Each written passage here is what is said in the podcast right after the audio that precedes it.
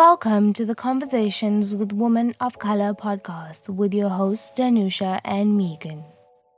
In today's episode of Conversations with Women of Color, we speak to Kanya. She is a personal branding coach for social media. She was previously an actress, model, and presenter. You can tell she has an impressive resume. Today, she focuses on nano influencers and she has courses out to teach them on how to live their best life and use social media to create their business. We chat about influencer marketing in South Africa, what is the difference between a nano, micro, and mega influencer, and much, much more. Hi, Kanya. How are you doing? I'm doing so good. How are you, Megan? How are you, Dee? I'm very well. Thank you for asking. We are so excited to speak to you today. Um, both Danusha and I have been chatting about this for weeks, so we really can't wait to hear your insights on influencer marketing. Hi, I'm so excited. Hi, Dee. I'm super, super excited. I'm so honored that you guys even wanted to um, chat to me. I'm so, so excited for, for this conversation. Excuse me, what? Of course we want to chat to you. I think I've been waiting for this moment for a long time. so welcome. thank you. Thank you so much. So, Kanya, please tell us more about your brand and what you do. Cool. So, I am a social media growth as well as business coach. I primarily work with millennials that do have an idea of what the social media space is about, but they've just been struggling to really um, use it to launch lifestyles that they want. Um, I think with millennials, more than any other age group like before, we just know that there's a bit of a scam going on. and a lot of us just really want to be our own bosses and be in control of our own time and not have to hustle and grind for 30 years, you know, and and still not be where we want to be and they have compromised our entire quality of life to try to get to this position, which doesn't make us mm. happy anyways. Um, and I've just really found a way to use social media um, to um, do that. And the way that I started was first through booking brand deals and getting that money and building that community so that I could evolve into a full, fully fledged business, which is now bringing me in over 6K every single month. I control my time and I just want to really share those tips, that blueprint with other struggling millennials. That is amazing. I'm so inspired by your story. Like, that is really, really amazing. Well done. Thank you so much. It is so funny because you feel like it's going to be this massive undertaking, and it's really not, as long as you have the blueprint. Because you don't know what you don't know, and you can't move forward, obviously. Um, but once you know, you're like, wow, how did I fall for the scam? How did I like do all of these things that just didn't sit right with me and what I want? Mm-hmm. Um, yeah, it's really, really funny because it's actually not that difficult. You just need the guidance and the info. That's amazing. I love that. The fact that you don't know what you don't know. I like I keep saying that to people as well. So it's very interesting. Um, and I also I'm one of your students. So guys, you got to check out her course. hint, hint. Um, so kind of tell me why are you passionate about influencer marketing? So I think it has to do with autonomy and the fact that um, it it really has given a lot of people a lot of access and options that just weren't there for there before. And and especially in a place like south africa africa where things like jobs very exclusive.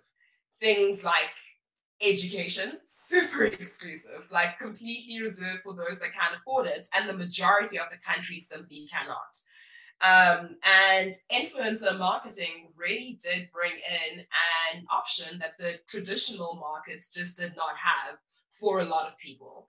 So the fact that I was able to break into it using pretty much my phone and kind of stumbling through the dark at until I landed my first brand deal and then was able to do it over and over again.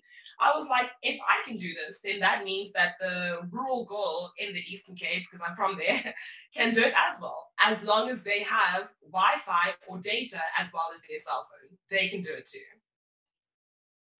Sure, that's amazing. Hey, I actually forgot that you're from the Eastern Cape. Um, it's beautiful the way you put it. Like anyone can access it, anyone can become an influencer, and it's so powerful um, that you just need internet and a cell phone.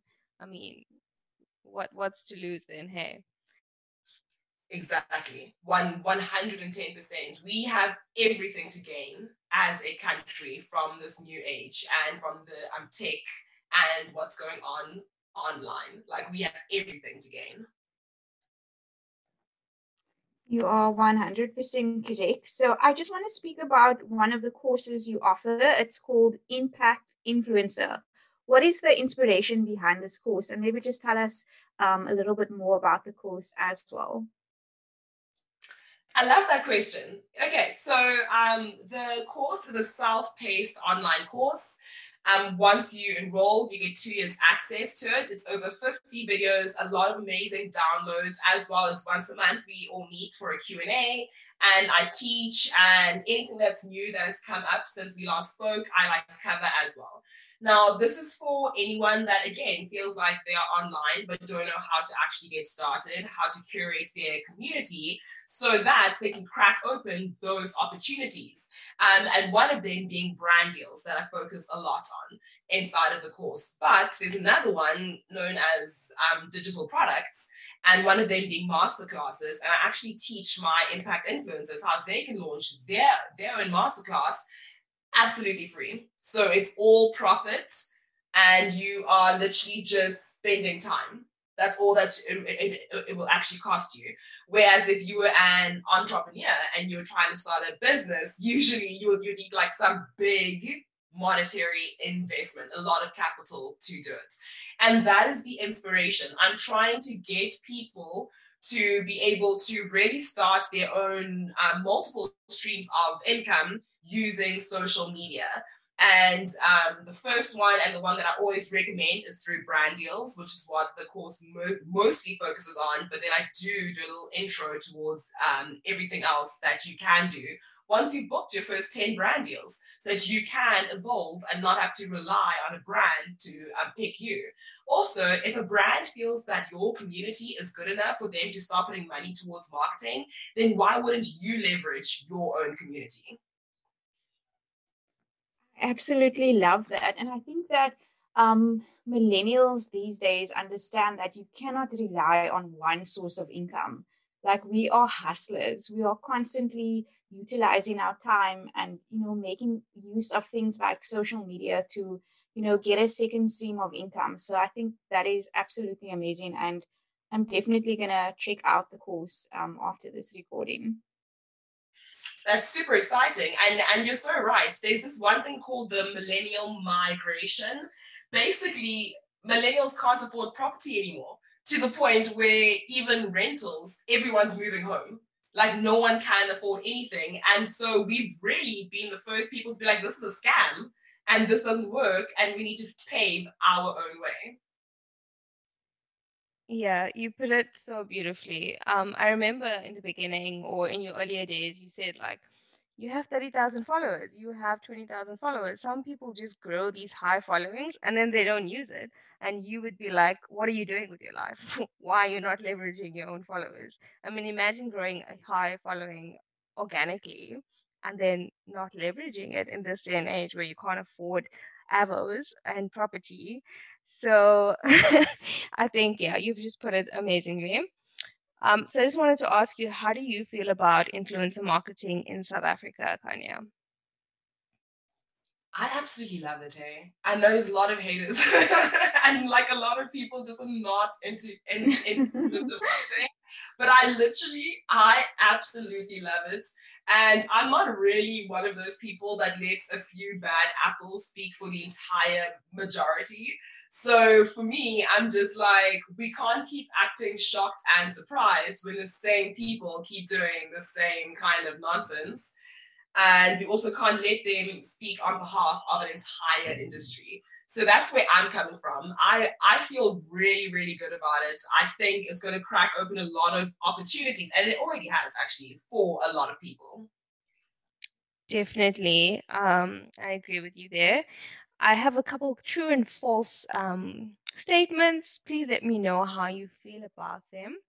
The first one is people hate influencers because it's trendy. um, no, I think it's false. You don't think no, it's yeah, at all? Really? Yeah, I think cancel culture is trendy, but that's not unique to influencers. I mean, we see everyday people being canceled for being racist online. We see mm-hmm. celebrities being canceled. We see, you know what I mean? So for me, it's not the influencer cancellation part that is trendy more than just cancel culture can sometimes be trendy. Okay. That's actually a really good point. The next statement is influencers are disliked because being in the public eye means they're asking for it. False. Oh, that is scary. People are nuts. no, false, false, false. Um, I think when you are in the public eye, you are leaving yourself vulnerable to critics, to a lot of people's opinions, and to people just not liking you. I mean, I I feel like I speak for most people when I say not every single person that I've come across has liked me and I've liked them. And now the online space has given them a platform where they can voice that opinion. So it's tough, but I don't think you deserve it just because you're online. But I think you need to be aware that you have made yourself vulnerable to it. Mm, yeah, I think I think that's the case. Like you can't be everyone's cup of tea, and you also shouldn't try to be. Um, the next statement is influencers don't do anything of value. Oh God, no, false, false, false, false, false. false. Can I tell you the number of un- entrepreneurs that are successful right now is in direct relation to influencers. All of these mom and pop stores that would have gone under when things went online, all of these new companies such as Gymshark and Fashion Nova, all of these models even they honestly would not be here. The the amount of positive impact that being an influencer has had on the economy and people's lives is undeniable. Oh, that's you. I need to read those stats, and I think everyone needs to be aware of those stats. Also, I think that if people actually try to do what we do, even for just a day, then they would understand how much value, how much time, and how much effort goes into it. Um, so the last statement is influencers are entitled. No, I think people are. I think the same personalities that you find online, you'll find behind closed doors. You'll find arrogant doctors doing mal malpractice just that they can get more money. Lawyers, politicians, teachers. It, it's it's just a people thing. It's just that some people are lucky enough that it's behind closed doors, and then others are online. Mm. And I often think that we don't actually speak about the entitlement that we face from people when they comment. Like, for example, someone commented on my McDonald's McMuffin um, breakfast that I ordered and I posted in my story, and they were like, "Oh, we need to get you from like stop eating that. That's not healthy." And I'm like, "Who asked you?" you know, we face that kind of thing every now and then. So yeah, I guess entitlement comes from just people in general. So that's really good point. Exactly, one one hundred percent. I mean, people don't like my voice. People, um, because I'm I'm not really too self conscious about my body when it comes to online, so I post anything. And then someone, because I, I I had like a crop top and jeans, and they DM'd me and they were like, "Hey, girl." I have these diet pills that I've used if you ever want to check them out, that you have, have a flat stomach. I was like, who are you?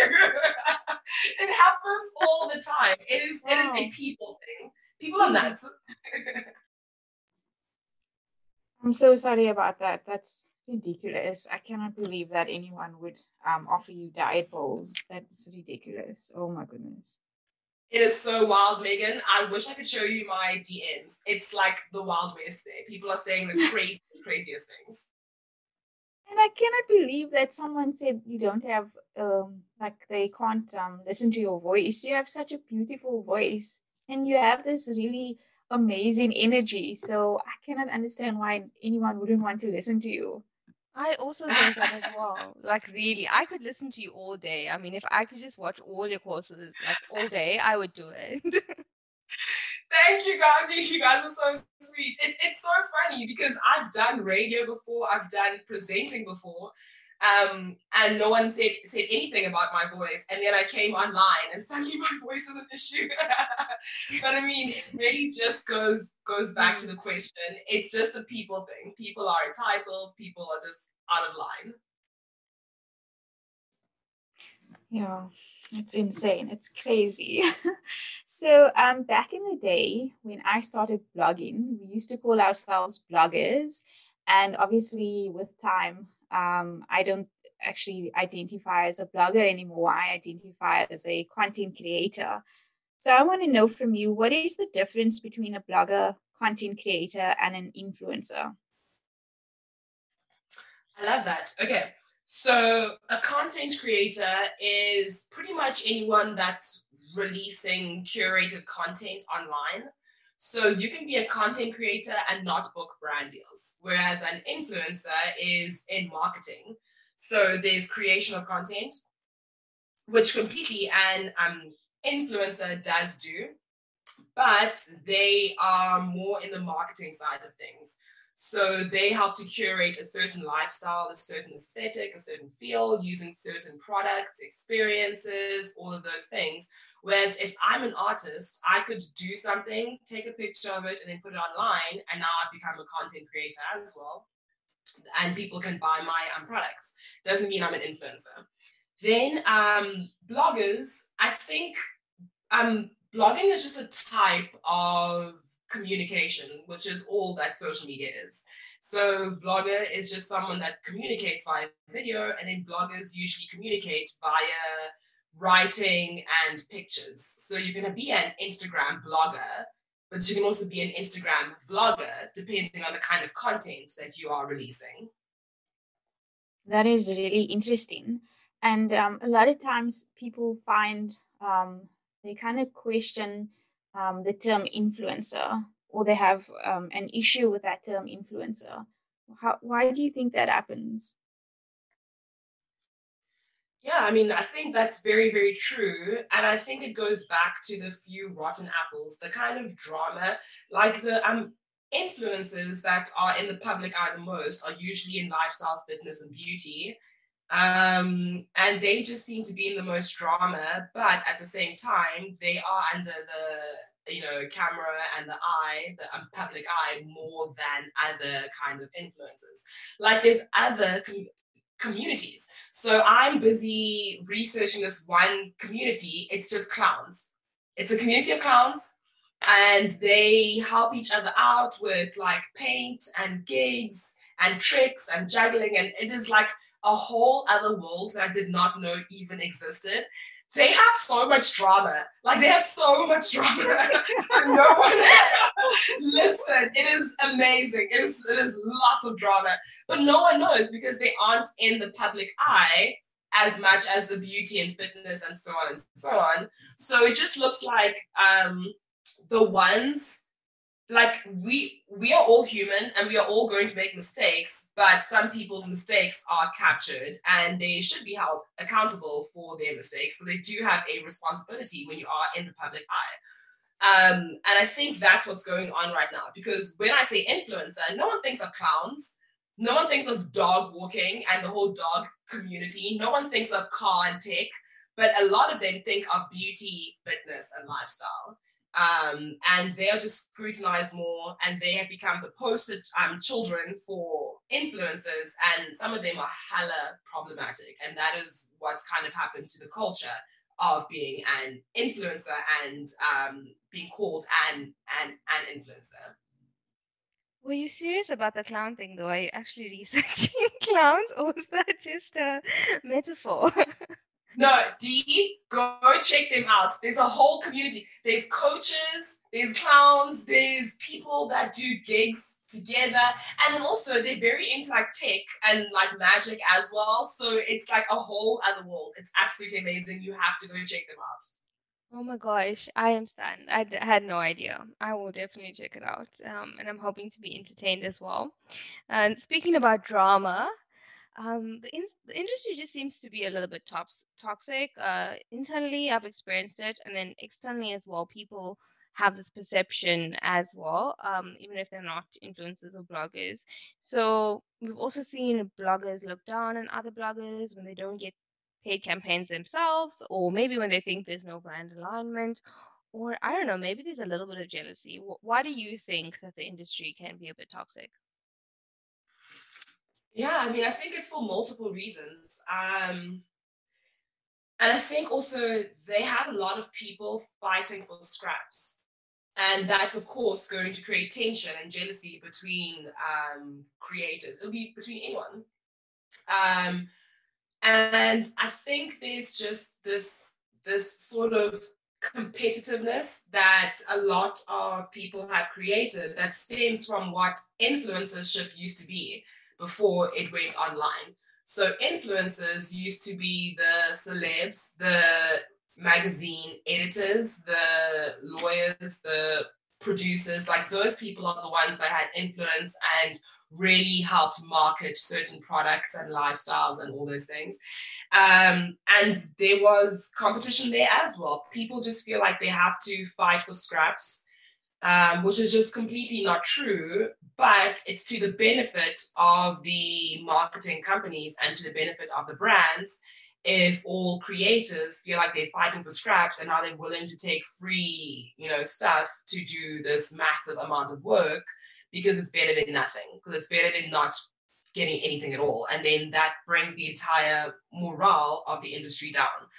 So I think there's lots of different angles to it. And one of them is definitely the fact that for some reason everyone is convinced that we are all in competition. Meanwhile, if we stood together, we would be all the better for it. Marketing's not going anywhere. Products aren't going anywhere. So therefore marketing can't go anywhere. So there's no scraps that we all have to fight for. And mm. there are way more brands, there are way more products, and there are way more companies than there can ever be influencers. Like walk down the aisle at Clicks or Dis-Chem or Pick n Pay or Woolworths. Look at how many brands there are and then consider how many influencers there really are. Every single one of those brands needs marketing.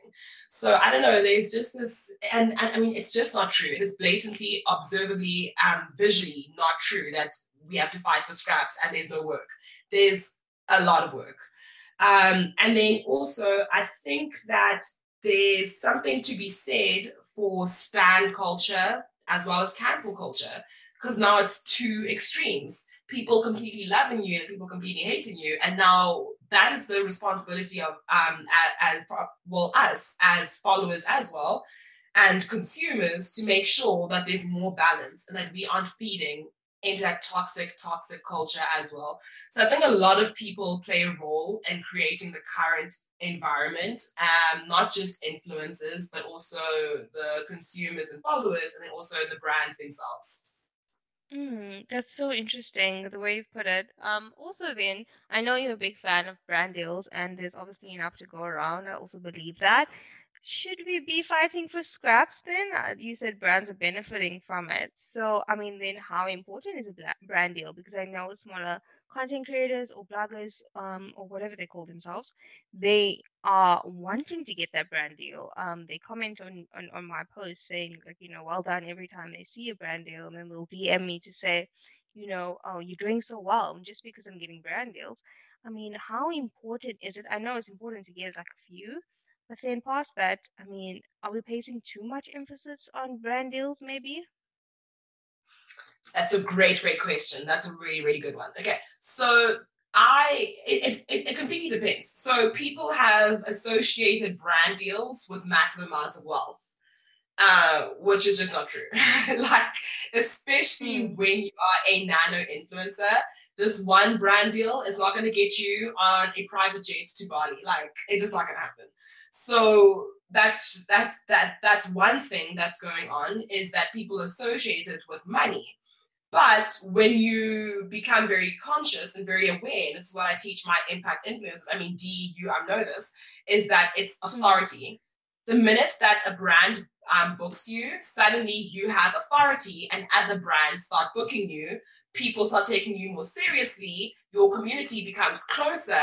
And now, when you've booked about 10 to 15, and your community is like, no, she is legit, she is it, you can now evolve and have your own products, have your own community, build your own empire, end up in like 15 years as, you know, Fenty or Dior or whatever it is, all because those brands validated you and gave you authority that a lot of other creators just don't have because they aren't booking brand deals. So that is the weight of a brand deal for me. Um, I am not under the impression that brand deals are going to make me a multi-millionaire. I am a micro stroke nano influencer. It is not going to like it is not in the card to me. Maybe if I had over a couple of million followers and subs and views and all those things, a brand deal could be you know ten thousand dollars per brand deals um per, per brand deal. Sorry, and then throughout the year, if I have you know 50, 60 how, how however many brand deals, then in rands, I really have struck out at over a million rands just off of brand deals. So I completely lean into brand deals as a way to build authority so that you can get to your end goal and your end lifestyle quicker. Mm, that makes a hundred percent total sense. Um, and then you'll get people that grow their following until like large amounts, like 600,000, 400,000, and then book their first brand deal, which is insane. Um, but I've also seen that happening because they basically just turn down everything until they're like ready or until they get like the perfect brand sponsorship um, or alignment and maybe the money as well. Maybe it's not like their full time um, gig, for instance. Um, so I do I do see that like it could be not just about um, you know booking the brand deals and like maybe later on then booking and growing from there even after you've grown but yeah i know your course and i know that it works so i do stand by what you say as well. Yeah and and you've brought up a very very good point. Those kinds of people that's a conscious marketing strategy.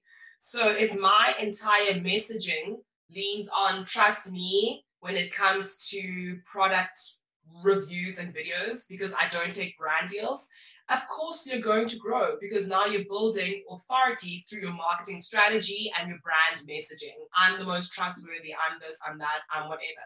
That's just a strategy that people use so that when they are at 600,000 and they do get that brand deal, they can charge more or they can go ahead and release their own products and their own merch and then they can fit into that whole um, community that they've created where we are all self-efficient you can trust me so that means that my products are good as well. That means that when when i recommend something it's not because i'm i'm, I'm getting paid to. It's just a brand message a brand identity and a marketing strategy. It's very very conscious. And if if you look at all of those people that have done that they all have companies. They knew exactly what they were doing. They were building a relationship between themselves and their audience so that they could get to a point where they could launch a company and have it be successful because they built so much trust. I, I think that's so important. And um, I just want to speak about something on brand deals um, or any sort of uh, collaboration that's done with an influencer and a brand. Um, there are people who question um, the code of ethics around influencer marketing. Um, and one of the reasons why um, people sometimes don't trust influencers is because one week they're doing um, a project or a collaboration with a brand, and then the following week they're releasing content that is um, associated with a direct competitor. So, Kanya, I want to know um, do you think this is why people also don't uh, trust influencers? 100%. I've seen in influencers do this, and I'm like, this is a cash grab. You are literally using us to grab money. You don't care about whether or not we actually end up purchasing all of the stuff, if it works, if it doesn't work, if it might even harm us, if it's a scam Um, it is just a cash grab, and way too many influencers are doing this. Um, so there's two practices that are pretty bad when it comes to being an influencer, and then you can lose your actual community. Number one is back to back brand deals. When it feels like every single post is a brand deal, people are like, well, where's the value? We didn't come here for you to just market new products to us. We came here to like connect with you. And then the second part of that is when people book brand deals that don't align with their brand. And your community is the first to pick that up. Don't listen to other eh, like influencers necessarily. Listen to people that are actually inside of your corner. And if they turn around and they say to you, this doesn't make sense, I don't understand what you're doing, or they comment, get get your money, get your coin, whatever it is, then you know that you've crossed that boundary and this brand deal was an absolute mistake. So those are the two things that you really want to avoid back-to-back brand deals to the point where your entire feed just seems like it's just you trying to sell us something every single day. And then number two, aligning with things that don't make sense. So if I'm a luxury influencer and then I align myself with Yardley or Revlon or Clicks, then it's like, well, we definitely can't trust you. This is a money grab because you use Chanel, Dior, and Fenty. And then today, now you want to use Yardley. That makes no sense. I absolutely agree with you there. Um, there are a few influencers that I unfollowed, and it's not because they're not talented or I didn't like the content, but it's just one of two reasons. Um, perhaps they didn't add any value, or every single post is a paid sponsorship. And it's not that I'm jealous or anything, but sometimes you do question the um, authenticity behind it. Because um, these days I gravitate towards influencers that add value. So, you know, what type of content are they releasing that's going to make my life a little bit better? Because I mean, we spend so much time on social media. I don't just want to be sold products all the time. Exactly, exactly. And and now the platforms are selling us products anyways through paid advertising. It's just like now there's there's nothing for me online if everyone is, is, is just trying to sell.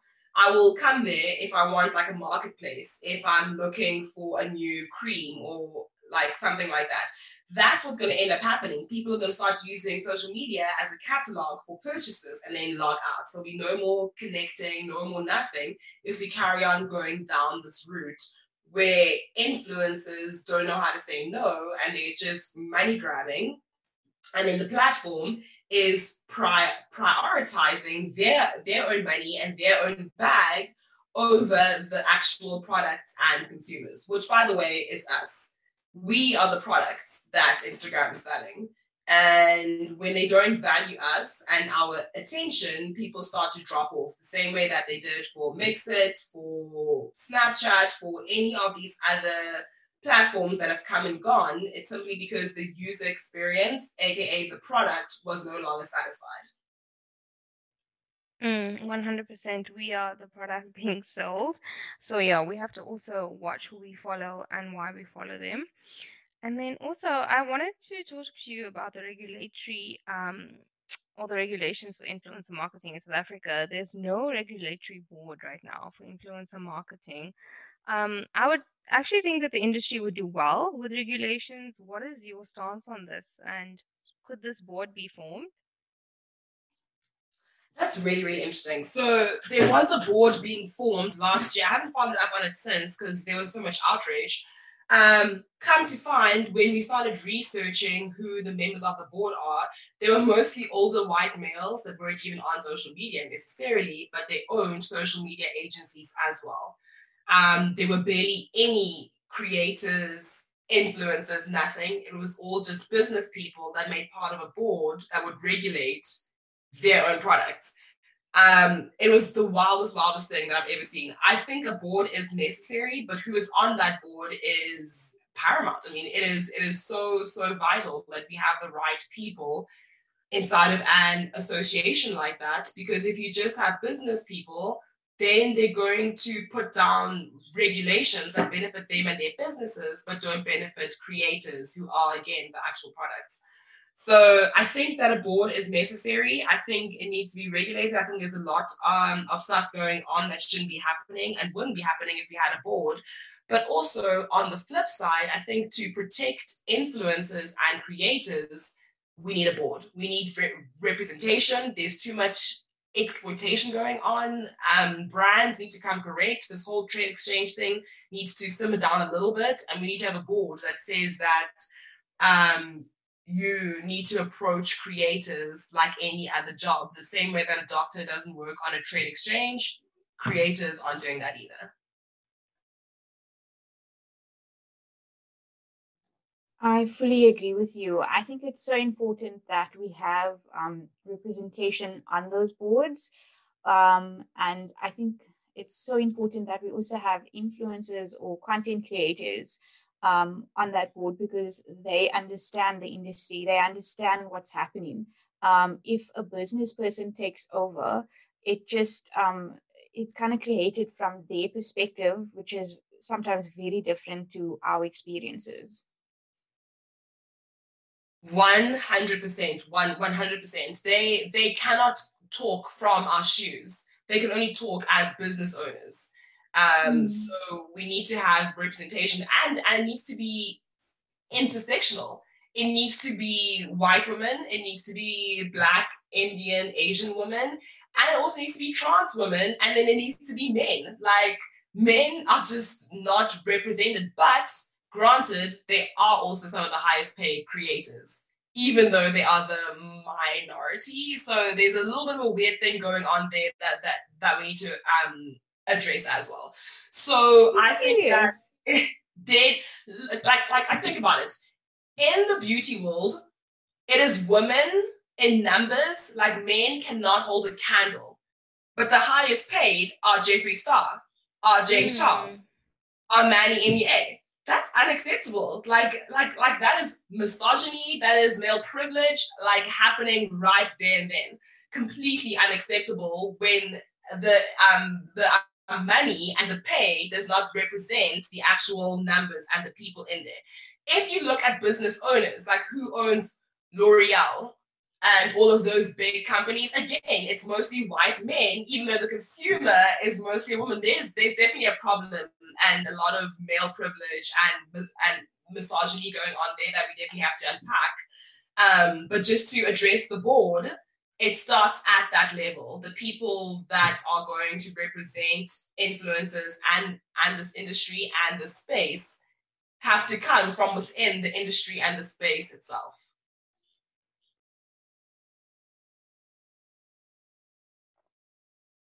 Yeah, that is uh, very interesting. I, I never knew that Mel. um, influencers are the highest paid. Um, sure, I'm actually in shock right now.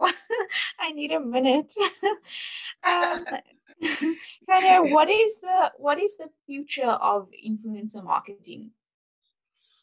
Um, I I'm not too sure. That's a very interesting question because marketing is a very creative industry and a very creative field you never know what direction it could possibly go in. So I'm very interested to see what it looks like in the next, you know, 10, 15 years. Um, but there's no undoing it. There's no going back. There will always be influences, and there always has been influences. It's just that they were editors and models and celebs, and now we have, you know, created a space where the everyday person can now join those rankings as well. So I'm hoping that it starts to become more and more inclusive, which I think is where it's headed. Um, but the way that it will be done in the future, I'm very interested to see. I honestly couldn't guess. Marketing is just way too creative. You just never know what what is next. Mm, and it's the same with digital. I mean, well, it's obviously all digital, but you know, it's just like digital marketing as a whole is ever changing. And just speaking about like journalists as well as like media and editors and that kind of thing, I mean, the smart people became content creators, but at the time that they were journalists, I mean, they weren't questioned. Um, as much as influencers are questioned on their ethics, I don't think the journalists, um, the people who wrote for magazines, the media, newspaper, all of that, they weren't questioned as as much as as we are. So I think we also need to like be wary that we're doing the same thing. It's just you also um, trust who you trust, and you, you might not trust people just because people don't trust collectively, like in all types of influences. So yeah, I think that's just interesting. Yeah, for sure. And and it's very interesting because even the journalists that we technically couldn't trust, people still loved. Heat magazine, I will never forget Heat magazine. like that that journalism was just it was not founded on anything necessarily true, right? Or unfactual. But we bought it and we loved it and we enjoyed it and we still took it as what as as what it was, which was just purely for our entertainment. Um, and I think for some reason people don't like to segment influences in the same way. So if one influencer messes up, it's everyone. There are no individuals, sorry, it's like Sandra. There are no like just let's just like the one person can't stand alone. Every single influencer speaks for the entire industry, which is just not okay and not right and was never a thing a couple of years ago. Um, and and and it's a very very good point. And I'm not too sure how we can get out of that more than we need more conscious consumers, followers, and and subs. Mm, I absolutely hear you. I also wanted to talk about the Internet Censorship Bill. Um, it was recently signed in by the president. How does this impact content creators and influencers? So I think where the confusion comes in is that this is being run by the Film and Publications Board, and it was actually more for media that was released by filmmakers. But they've made it so broad that it, that that encompasses us as well, and that's where people really aren't seeing the actual issue. So even if the film board did not want to take legal action against us, they are legally able to. So the day that they decide that they don't like what influencers are posting or whatever it is, they have complete legal capacity to um, take us to court, to fine us, to shut down all of our channels and, and streams of income. Um, and I think that's the issue. A lot of people are like, yeah, but it's not for influencers. It doesn't matter if it's I'm saying influencers like specifically what it is saying is content creators. What it's saying is digital media. And what it's saying is online distribution, which equals WhatsApp, by the way. So if your WhatsApp messages can be monitored and and and you can be fined based off of you know a WhatsApp message or maybe a really cute video that someone sends you that is a friend of yours, that's a problem. So they need to rewrite it to make sure that it that, that it excludes the everyday person as well as the influencer and is very specific to the industry that they're trying to monitor which by the way is a problem on its own because mm-hmm. journalists fall within that industry which means that now journalists are going to start being monitored by the state and it's downhill from there should should that ever happen That's crazy. that is just plain down crazy. It doesn't make any sense in my mind that that could even happen. Um, so yeah, I'm interested to see what happens from here on not because I honestly don't know. Yeah, no, it is it is super, super crazy and it's very, very scary. We need to not give them the power to censor us like that, to be honest. Um, because now it is up to the kindness of their heart whether or not they are going to make every single person that is on social media pay 8,000 Rand or whatever the price is to be on social media as a broadcaster. That is our parents, that is our cousins. Those are our kids when we have them, or if we have them one day. That is everyone is going to be charged a certain amount just to be able to connect online, which then makes being online exclusive and elitist because now the most impoverished and the people that can't afford to just drop 8k to be online won't be able to do it. And now that almost defeats the entire purpose of social media and being online because now it's being able to connect anyone from anywhere to anyone. Sure, um, that is really interesting, and I think that it will impact the um, the future of influencer marketing. Oh yeah, for sure.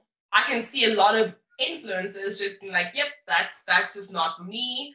And them not being online anymore because like i said especially if you are nano you're not making like massive amounts of money online. So the um, business itself might not be paying itself and you might not be having a profit when you're small. So to incur even more costs that you can't cover, like I, I, I see a lot of nano and smaller accounts completely disappearing. And the bigger mm. accounts that do get the bigger brand deals and the bigger bags can definitely afford to be online. And then the and, and, and then they have a monopoly over the entire industry, which is currently happening anyways. So yeah. I don't see anything good coming out of this if if if if this bill is really passed and you know maybe sometime in the future when influencer marketing gets really big and really you know impactful they might be like let's charge these influencers they have money and then suddenly mm. accounts like our accounts will fall away but don't you also think that's going to force people into buying followers? They're already doing that right now in any case. Um, brands, especially, or even other influencers, they measure their, their success by the number of followers they have. So, do you think that's going to put a bit more pressure on content creators now because they may want to have a minimum of 300,000 followers, for example? I do. I do. I think that a lot of people um, measure their success using vanity metrics, um, which is understandable. I can see why, because those metrics really were the most important as early as a year or two ago, but it's not the case anymore.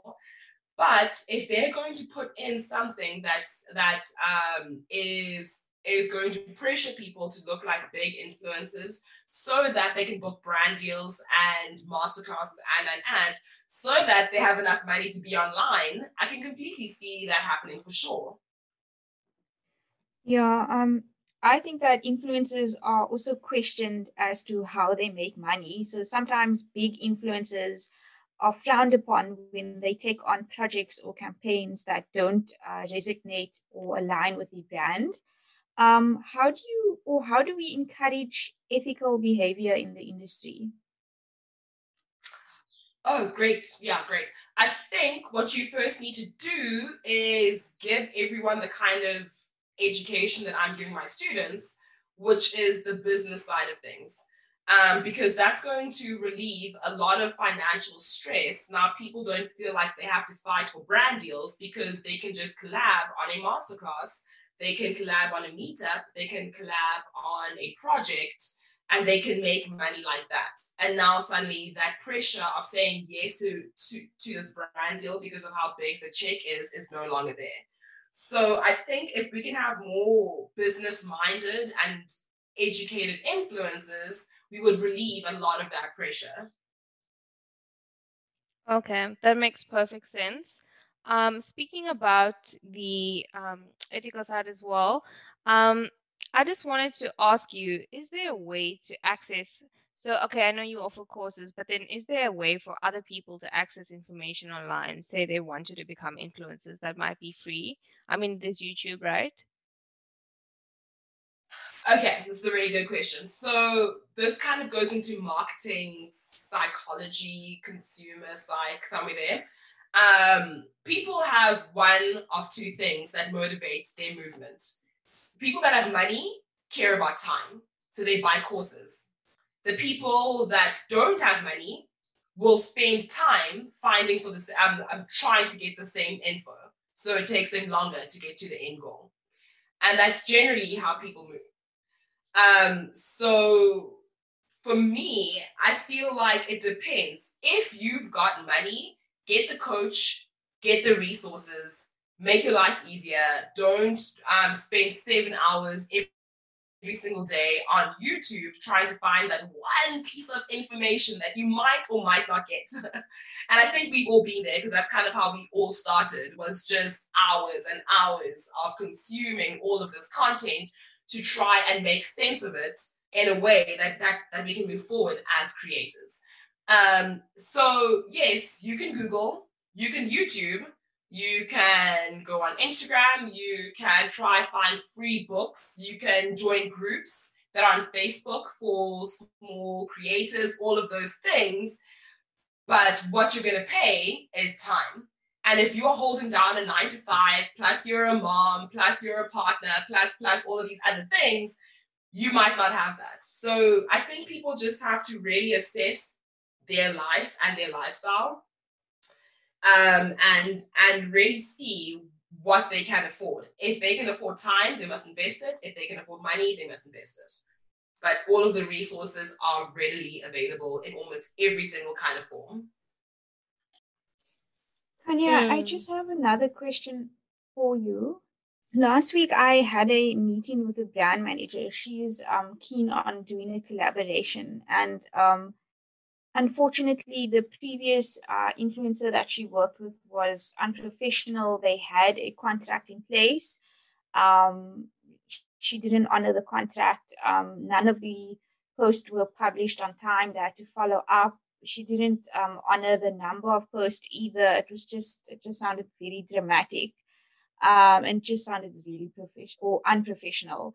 Um, so I have a question because while I was chatting to her, um, it just sounded as if she is or she places a lot of value on the number of followers any influencer has. So, how long do you think it's going to take for the South African market to understand the power of nano or micro influencers and the high engagement rate that they have?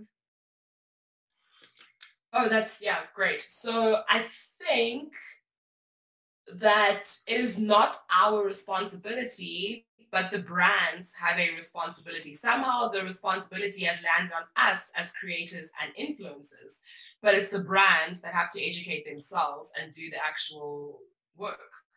And you know, being an influencer only really became a thing in the last maybe two to five years, where in in in South Africa, sorry, whereas you know overseas, I would say a solid when when did Jaclyn Hill because she was the first to do a collaboration with, an, with, another brand. Wasn't it yeah, about 10 years? years.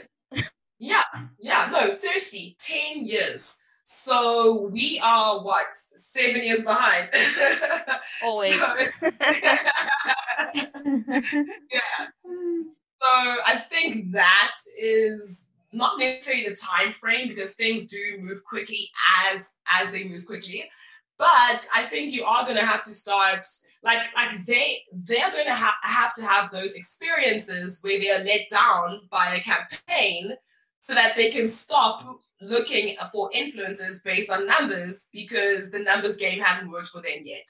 So they have their own journey and their own lessons that they're going to have to learn. Um, there's nothing that we can really do about that. They are the business owners and they have a responsibility to be on top of their game and to hire a marketing team that is, that, that is on top of their game. And if they don't want to hire one and they need to be the marketing team, then they need to make sure that they understand how marketing works right now. And there's not too much that we can really do about that. Mm-hmm. And you can't just carry the same traditional media practices onto digital marketing.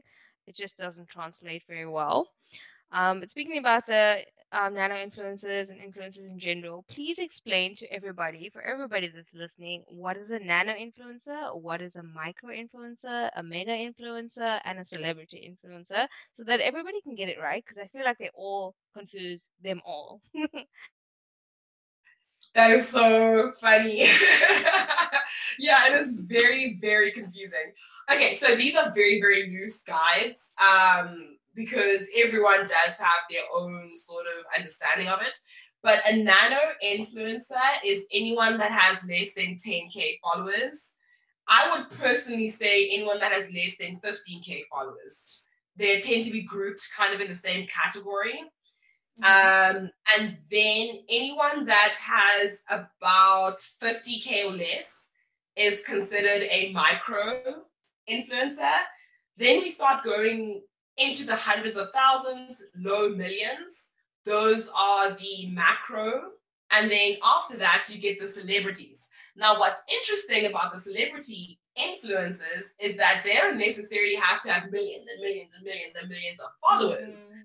but they have a lot of credibility inside of their crafts and inside of like um as as like actors or as editors or as whatever they may be For example, one of the Olsen sisters, the one who's in Marvel, I think her name's Elizabeth, mm. she is an influencer for Bobbi Brown. Yeah. Like she, she, she, she doesn't know makeup. She, um, her following isn't massive. There's nothing like it. Lots of influencers have way, way bigger followings than her, but she's still considered a celebrity influencer and might actually still be getting paid way more than influencers that have more of a following than her. So there's lots of things that come into play when it comes to categorizing kinds of influencers. Mm-hmm. Thank you for the guidelines. I know that you focus primarily on nano influencers, so please tell us what is the power in being a nano influencer? So, nano influencers have a closer relationship to their audience because they tend to engage more because they're small enough that they can respond to every single DM and they can respond to every single comment. Um, and then also, they tend to be more real life people. So if someone is at 9,000 followers and they have decided to open an account like mine that helps people to build a lifestyle and to build a um, income that gives them six figures every single month, people are more inclined to believe me because I'm on the ground with them compared to if Kim K turned around and was like, guys, come to my course. I'm going to teach you how to be a creator, stroke influencer. People would, would, would still attend for sure, but it's because she's Kim K and it's because of status. It is not because of relationships. So that is the power that nano influencers have. They have actual real life relationships. They have a lot of influence um, over their specific community because their community has influence over them. So the relationship is mutual. You and I do not have influence over Kim K, but she has massive, massive influence over regular people. So that is the major, major, major difference. Mm, I love being an influencer now. when you say that, it's all about community and listening to your community and working with them. It is mutually beneficial. Um, that's just beautiful. I just wanted to ask you one last thing. Where can people find you? What's the best way to contact you if they have any more questions? And if you have any bit of advice for somebody starting out, what would you say as well?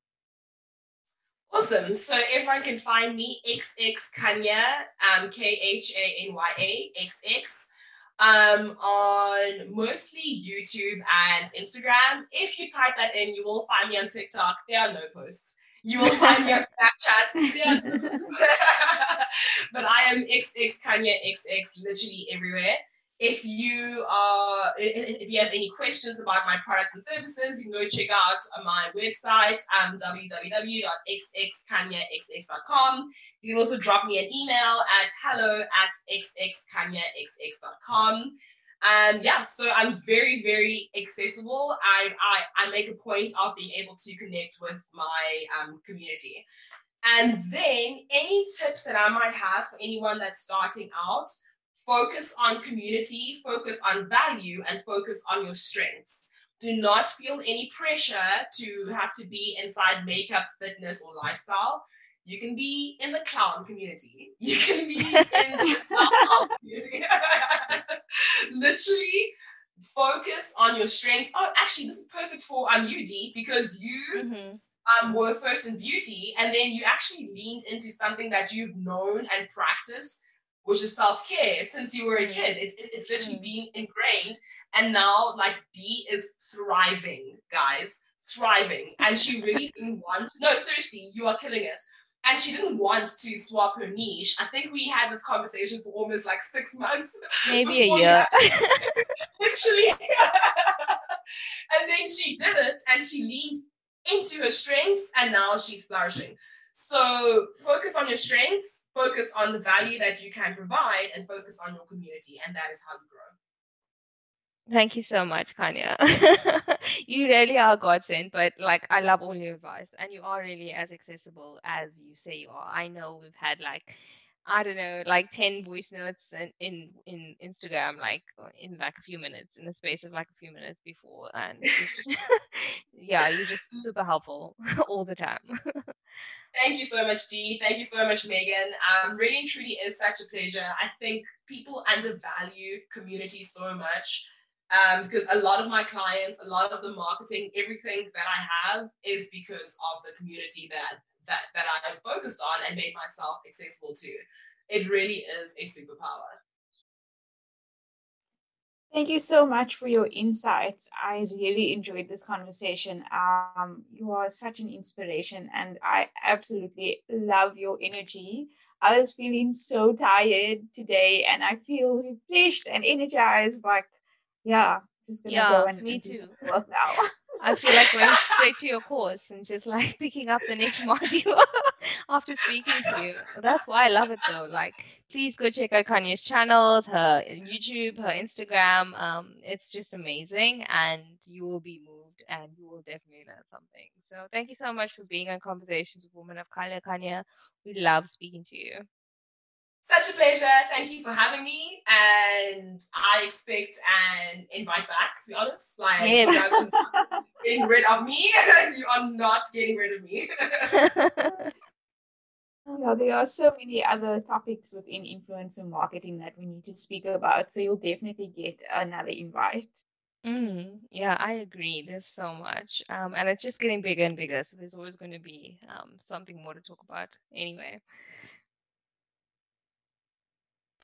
Awesome. Thank you so much, guys. Hope you enjoy the Thank rest of your Sunday. You too. All right then. Bye, Bye-bye. everyone. Bye. Bye.